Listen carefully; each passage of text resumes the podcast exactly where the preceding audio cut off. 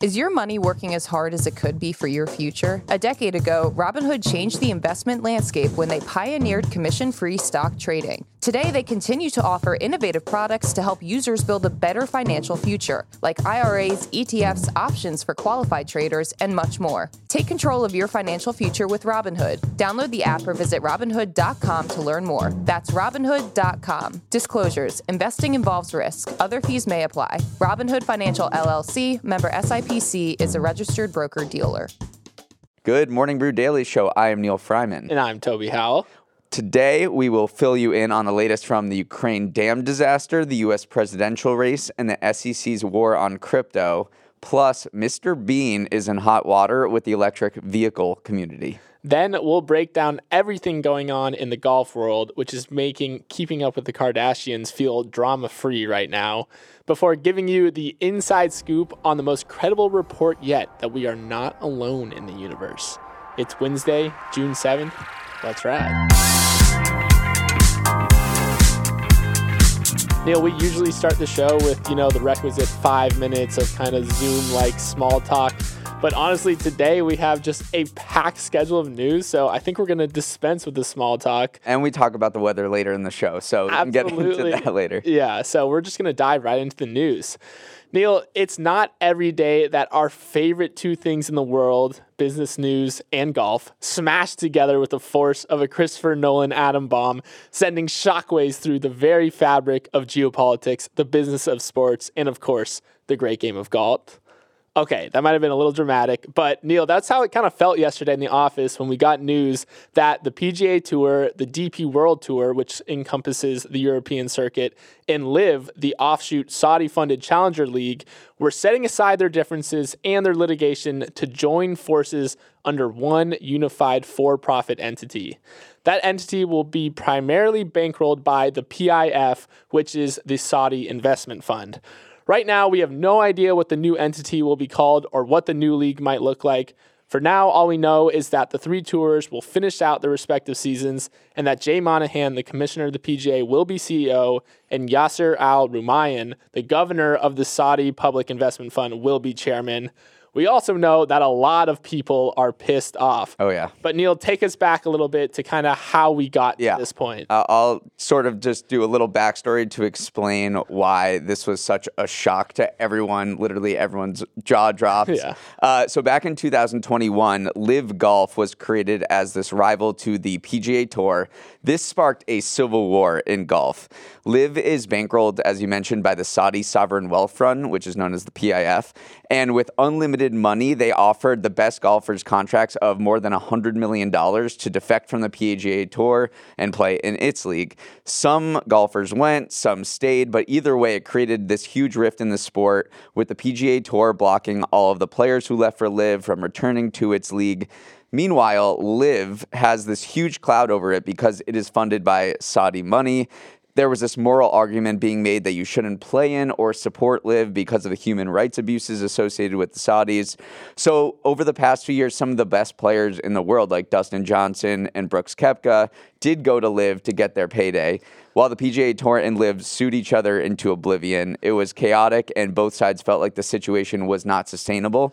But it was still extremely surprising that these two warring factions all made up. Yeah, it was the Montague and the Capulets just joining forces all in in under 24 hours. My big takeaway, if we go back to yesterday, was just how do you not tell the players that this was happening? We were on social media and finding out in real time just as the players were. So we saw tweets from Collin Morikawa. We saw one from Justin Thomas who said, I was having a great practice session. And then he sent a screenshot of his phone and he was getting like hundreds and hundreds of texts. So it is just one of those things where the PGA has been on the side of the players. It's been a player first league. And then they drop this bombshell on them without informing them. It's a really, really bad look. And right now, Jay Monahan, the, the the commissioner of the PGA is being called the most hated man in golf for kind of brokering this deal behind the scenes without telling the players. Right. And also because he's flip flopped in the past. Right. He used to criticize LIV like crazy. He told players, Have you ever had to apologize for being a member of the PGA Tour? Sort of implying that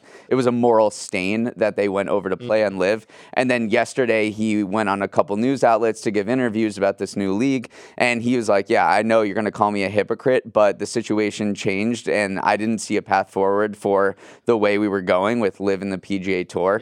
Um, so Yeah. he was like, "Look, I had to, I had to take the money essentially." But people are criticizing him for being a sellout to the Saudis. Yeah. I'm also would be extremely mad if I was a PGA player who turned down a LIV contract because again, you were kind of staking your moral flag on not joining this league funded by Saudi Arabia. And here, people, uh, Phil Mickelson, Dustin Johnson, apparently they're going to be able to kind of waltz back into this new tour. I was seeing reports from some golf insiders saying that new players might have to pay a fine in order to rejoin the league. That's still kind of unsubstantiated rumors at this point. But I would be very, very mad if I got a nine figure check sent my way. I said no, and then the people who did take the check still get to reap in the rewards of like this new Yeah. global league. So yeah, lot of mad players for sure. We should talk about the Saudi role in all of this. First of all, I just want to touch on who this guy is. You mentioned him earlier, Yasser Al Rumayyan. Everyone should know this guy because he's literally one of the most powerful people on earth. So he's going to be the chairman of the new entity. He's also the governor of the PIF. So he controls $600 billion in funds. Uh, he is the chairman of Saudi Aramco, which is the most profitable company on earth. That is the oil, that is a Saudi owned uh, oil giant. He's on Uber's board of directors because the Saudi fund invested in Uber way back in the day, billions of dollars. He's also the castle of, or he's also the chairman of Newcastle United, which is this big Premier League team that the PIF The, man, bought. the man's a professional chairman. He's a chairman on every single entity on earth. It seems like, but, yeah, it- very it- powerful. Right. So it's kind of spooking people how much the, you know, the Saudis are infiltrating global sports. They basically control golf now. Right. That is without a doubt happening.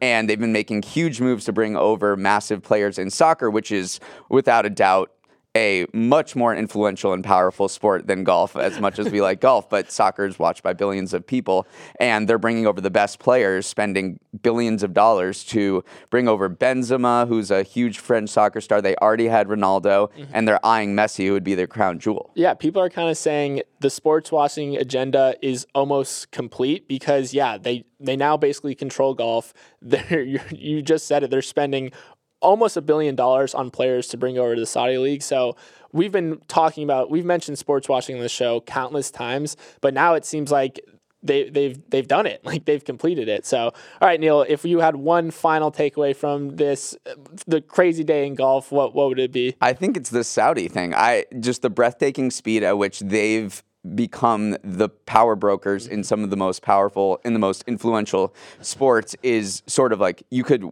close your eyes, wake up and be like, what the hell just happened here? yeah Um, all right, moving on. For the next part of the podcast, there was just a metric ton of important news yesterday. so we, we are going to take a quick spin around the world to learn what happened with a quick tour to headlines segment. Toby, you're wearing the yellow jacket, so you can take us to our first leg. All right, our first headline is yesterday I woke up to an air pollution warning on my weather app, and it turns out I was not alone because hundreds of millions of people in the eastern US are facing unhealthy air quality as smoke from wildfires in eastern, eastern Canada burn out of control and waft over the, the country. So, New York City at one point yesterday had the worst air quality of any city on earth. The worst in the world. I, I believe it. I walked outside and it was like, like- this orange glow. It smelled kind of like wildfire or fire or you having a campfire. Yeah. It was just really not good. I was like, I got to get me inside right now. I know. So in total, 414 fires were burning in Canada as of yesterday evening, including 239 that were considered out of control. This is all part of Canada's worst wildfire season ever recorded, with more than 6.7 million acres in the country having already burned in 2023. Stay inside, Neal. I guess that's the the Yeah, takeaway hopefully it'll dissipate today, but it kind of reminded me like, wow, this is what Califor- people in California kind of live with in the summer and the fall during their wildfire season. And I've only looked at pictures and seen San Francisco with this, you know, orange glow to it. And then I was, I was Now we're living it, Yeah, yeah. I'm like, I got to get me to Duluth, the climate, the climate uh, free city. Yeah. Okay. Our next headline uh, involves crypto. The SEC sued Coinbase yesterday, alleging that the largest crypto exchange in the U.S. has been operating as an unregistered exchange on U.S. soil. It's the second enforcement action the SEC has taken towards a crypto company after Binance was also hit with a lawsuit from the SEC uh, this week. But I honestly don't feel all that bad for Coinbase, even though they they allow investors to trade 254 tokens on their platform, but the SEC only considers 13 of them Mm-hmm. securities. I was just like, just ditch the 13 that are in question. I th- I feel like they're putting themselves in this situation. But obviously, Coinbase kind of pushed back, saying that the SEC is taking an enforcement only approach with the crypto industry. They're not setting out the clear, Mm-hmm. clear rules that the crypto uh, companies want. So Analysts saying this could be life or death situation for Coinbase because the mm-hmm. SEC is basically accusing them of operating the, their entire business is illegal in the United States. And so the stock dropped like 12% yesterday, but basically 50% of their entire revenues are at risk from this action. Mm-hmm. And so Coinbase is saying we're going to take this to the Supreme Court because basically their entire business It- it's- it's definitely is in existential. is being yeah it's an exa- existential risk gary gensler is the sec chairman and he is beasting on crypto right now. it's on now the warpath. Yeah. which is even which is funny because they thought he was going to be a friend to crypto because in 2018 he taught a bitcoin and crypto class at mit yeah. But turns out he didn't like what, what he saw. Yeah. All right. Absolutely. Uh, our third headline there is an ecological catastrophe brewing in Ukraine. Some are saying among the worst human made environmental disasters in Europe ever after a major jam attacked. Attached to an hydroelectric plant was destroyed and released untold amounts of water, flooding toward downstream communities. Thousands of people are being evacuated, and at least 150 tons of oil were washed away in the flood, which means this is going to obliterate some ecosystems forever just a major ecological disaster that one former Ukrainian official said was the worst since Chernobyl. So both Ukraine and Russia are trading blame for destroying this dam. There's no conclusive evidence about what happened, and in the fog of war, it's just really tough to know what what is going on or who the perpetrator is. Or there was also evidence that this dam was damaged even before this was happening. So it's also you know a really interesting timing because Ukraine is pairing this highly anticipated uh, counteroffensive, and this could delay that movement. Yeah, I mean, you saw this rippling across uh, wheat prices because Yeah. it could damage the bread basket of like Ukrainian wheat production. So we saw wheat being traded four percent higher on uh, this, the Chicago Mercantile Exchange. So you do see the ripple effects, even though this is some just one dam in in Ukraine. You you see it rippling across the world. Big dam. Uh, finally, uh, the Republican race for president is taking shape. Uh, so, former New Jersey governor and noted Cowboys fan Chris Christie threw his hat in the ring yesterday, joining former Vice President Mike Pence, who also said he was running this week on Monday. Interesting fact about Pence he is the first vice president to run against the president he served under in 83 years, and only the third vice president ever to run against their boss. Interesting. Okay, well, I don't know how this is going to work in Morning Brew, but Austin, I promise I will never run run against you as my boss. Um, but I don't think I've fully wrapped my mind around the fact that we're about to Oh, yeah. enter like election season uh, while running this podcast, our first election season. So it's gonna be it's gonna be an interesting time to say I, the least. I checked PredictIt, which is this online prediction market, which I encourage everyone to go to to kind of look at to look at who's the favorite, who's not the favorite. So Trump right now is a 57% chance of winning the Republican nomination. He's crushing DeSantis right now. It was a 29% chance, and then Tim Scott is in third at 7%. Where's Where's Christie and Pence? I didn't. They. I don't think They are up on the board register. yet. But Tucker Tucker Carlson is at one percent. So you can you can bet on Tucker Carlson if you think he has a greater than one percent chance of winning the GOP shot. nomination. There you go. All right, Neal, packed first half of the show. Before we jump into our next story, we're going to take a quick break. All right, Neal, we're back with a story about aliens. Golf and aliens in one day. That's called range, Whoa. baby. But aliens are in the news because a whistleblower who used to work on what amounts to the government's US UFO task force, David Grusch, Grusch. I did not pronounce that. Grusch. Grusch. David Grusch has come out with a bombshell claim in a piece from the debrief that not only has the US government recovered materials of non human origin, they've actually been finding partially intact and fully intact vehicles for years. So, Neal, why is this particular report any more credible than the hundreds of thousands of UFO sightings and conspiracy theories out there? Well, it comes down to who the whistleblower is. David Grusch has his bona fides. He's a former combat officer in Afghanistan who also served as a reconnaissance office, office's representative to the Unidentified Aerial Phenomena Task Force from 2019 to Oh 2021. That is a big mouthful right there. And the Army's liaison on that same task force, his peer, called him beyond reproach. So, Neal, I would also call you beyond reproach. Thank you, Neal. I uh, I uh, ask you, do you think we just got news that UFOs exist and have know. been crashing on Earth for years? Think about the implications of this. It means there's a huge UFO conspiracy in the government that implies we've been visited by many aliens for the past few decades and that the government has, has been trying to cover the, up this evidence. I know. Because what this guy is saying is that, like, why he's blowing the whistle, quote unquote, is because he, he says these covert programs that have found these aliens and UFOs have withheld this information from him. They've cut him out of the equation and also from Congress. So it means there's these, like, few organizations working in Nevada or wherever in these very highly classified bases that have found aliens and have not told anyone about it for decades. Yeah, he That's also. literally what is happening. I know. So Maybe. He, he literally called this out and said that these crashed UAPs, which by the way is just the like governmenty term for UFOs or these unidentified aerial phenomenon. Uh, he's saying there's a secret Cold War brewing with multiple nations trying to exploit and reverse engineer the Right. technology to garner, and I quote, asymmetric national defense advantages. Okay, so I do a lot of publications were covering this and saying this feels a little f- far fetched, but the guy is very legit. So we're giving it the time of day. But everything seems to follow. It literally is like a plot of a movie that there's these multi level government cover ups and that they're trying to use this alien technology to gain a national defense advantage. So it all felt a little too neat to me. But again, this was like uh, getting covered covered pretty heavily. Yeah, and everyone was like, you know, everyone was like, yeah, this. Let's first out be very skeptical, and then they were like, here's the reasons to be skeptical, which were kind of slim, and then they were like, here's the reasons that m- maybe this guy is credible, which you know was a little beefier. But I also, before we move on, I want to mention this new study from University of Florida. They discovered that a third of all planets uh, around the most common stars in the Milky Way galaxy could be in the Goldilocks orbit, like Earth, that could hold onto liquid water and possibly harbor life. Hey, listen, I'm on full team aliens Right. exist. Absolutely. You don't need to convince me of this. So yeah, I'm I'm glad that we're getting studies to corroborate the feeling that we are not alone in the universe. All right. Well, while you ponder the fact that there is might be a government conspiracy around UFOs, uh, I'm about to read you a sentence that is 100% real. I promise.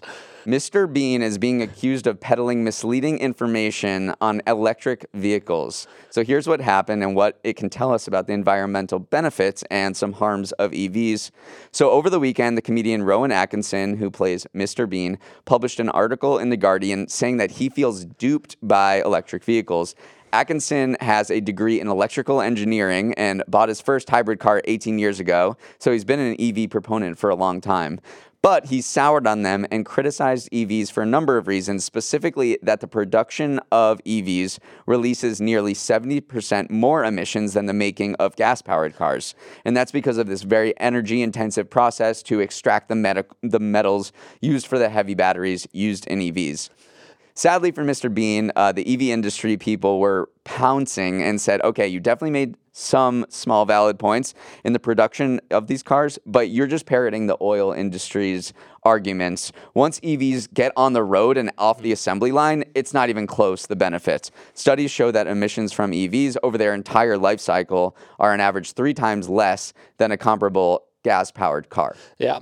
First of all, I just want to go back a little bit. Reading the sentence written by Mr. Bean saying my first university degree was in electrical and electronic engineering with a subsequent master's in control systems. I was like, go off, Mr. Bean. I had no idea that he was this, yeah, pretty well versed kind of electrical engineer. Um, and then, yeah, his big point that he was saying was buy older cars because he said, the problem is actually the lifespan of a car, it, specifically in the UK, is only three years, and so like that's why cars are so uh, inefficient and polluting. Is that people are just buying new cars Yeah. constantly? So he's like, go buy an old car. Don't buy these electric vehicles because yeah, it's not what everything they promise. But yeah, just his final takeaway was just I was just trying to start a discussion. Like the fact that you guys are talking about it means I succeeded. So I always think that's a bit of a cop out whenever you take like a stance saying like, "Oh, I was just doing it." Here's to... some fake. Here's some very misleading information, but all, you know, at least you're talking about it, so no biggie. Yeah. Um, I don't think Mr. Bean is going to stop the EV revolution, though. The, did you know the Tesla Model Y was the best-selling car globally, like any of any car globally in Q1. Yeah, that's I mean that was Elon's stated goal at his Tesla investor day. He's like I want it to be the best selling car in the world. It is pretty wild that that's where we're at in the EV context. It just, it happens so fast. Now the best selling car in the world is an electric yeah. vehicle. So yeah, it's only going to accelerate from here. So the EV industry was like, Mr. Bean, thank you for bringing it up, and we know we have to address the emissions that are released from the making of the batteries and the making of the cars themselves. Mm-hmm. But just when you look at the bigger picture this is the best alternative right. we have to reducing emissions over the entire life cycle of the car. Our final story I want to cover how Succession's coverage is covered. Here's what I mean by that. There was a heated debate yesterday after Axios reported that HBO's Succession received a massively disproportionate amount of news coverage relative to its viewership and the number of people who even read those articles. Essentially, this analysis suggests that media people aka us, uh, who wrote wrote articles about Succession because it is about media, and they were personally obsessed with the show. Not that it was important to their readership. So, for example, 1,000 articles were published about Succession's finale two Sundays ago, with an average readership of 17,000 people. But only 56 articles were were written about the finale of the, uh, uh, perhaps an even better show, Young Sheldon, the Big Bang Theory spinoff, though the average readership of those articles was way higher at 65,000.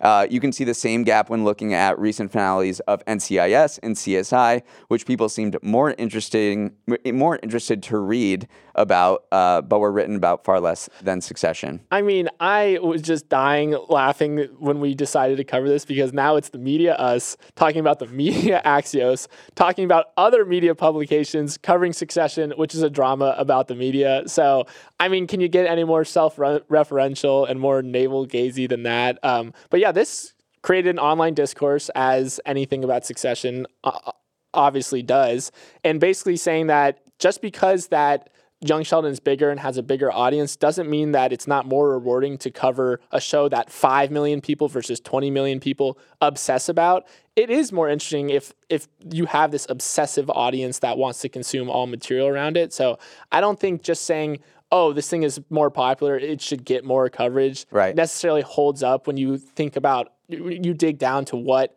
people like to read about honestly so i'm on the i'm on the team success team right about succession yeah I guess so. Which is so funny because I have not seen Succession, and I was supposed to be in this conversation the one naysayer to Succession. You have you have yeah. watched it, so I think it was overboard. Uh, I don't think so. You know, this article implies that there should be a one to one coverage ratio between the popularity of something and how much you write about it. But if that was the case, we would start our show talking about Taylor Swift every single day. We kind of do, Neal. I'm we, not gonna lie. And again, we, we kind of do. yeah. But it seems to me, and I don't. I agree that you shouldn't necessarily cover something just because it's more popular mm-hmm. proportionally. But it does seem to me that the coverage of Succession was way over the top based on what the actual people in the freaking world yeah. actually watch and consume. I can I most people probably just gazed over all of those articles and looked for something else. Mm-hmm. And the media people were like, oh, "I'm obsessed with this show. Please let me write about it." Yeah. I feel like there was some d- degree of that. Yeah. The takeaway is let's go watch Young Sheldon after this. See what all the hype is about. I'm interested. All right, that is our show. Uh, before we get to the credits, want to give a shout out to Tom and Noella, who let me know they are listening to Morning Brew Daily all the way from Dar es Salaam, Tanzania. Wow. So uh, we're global.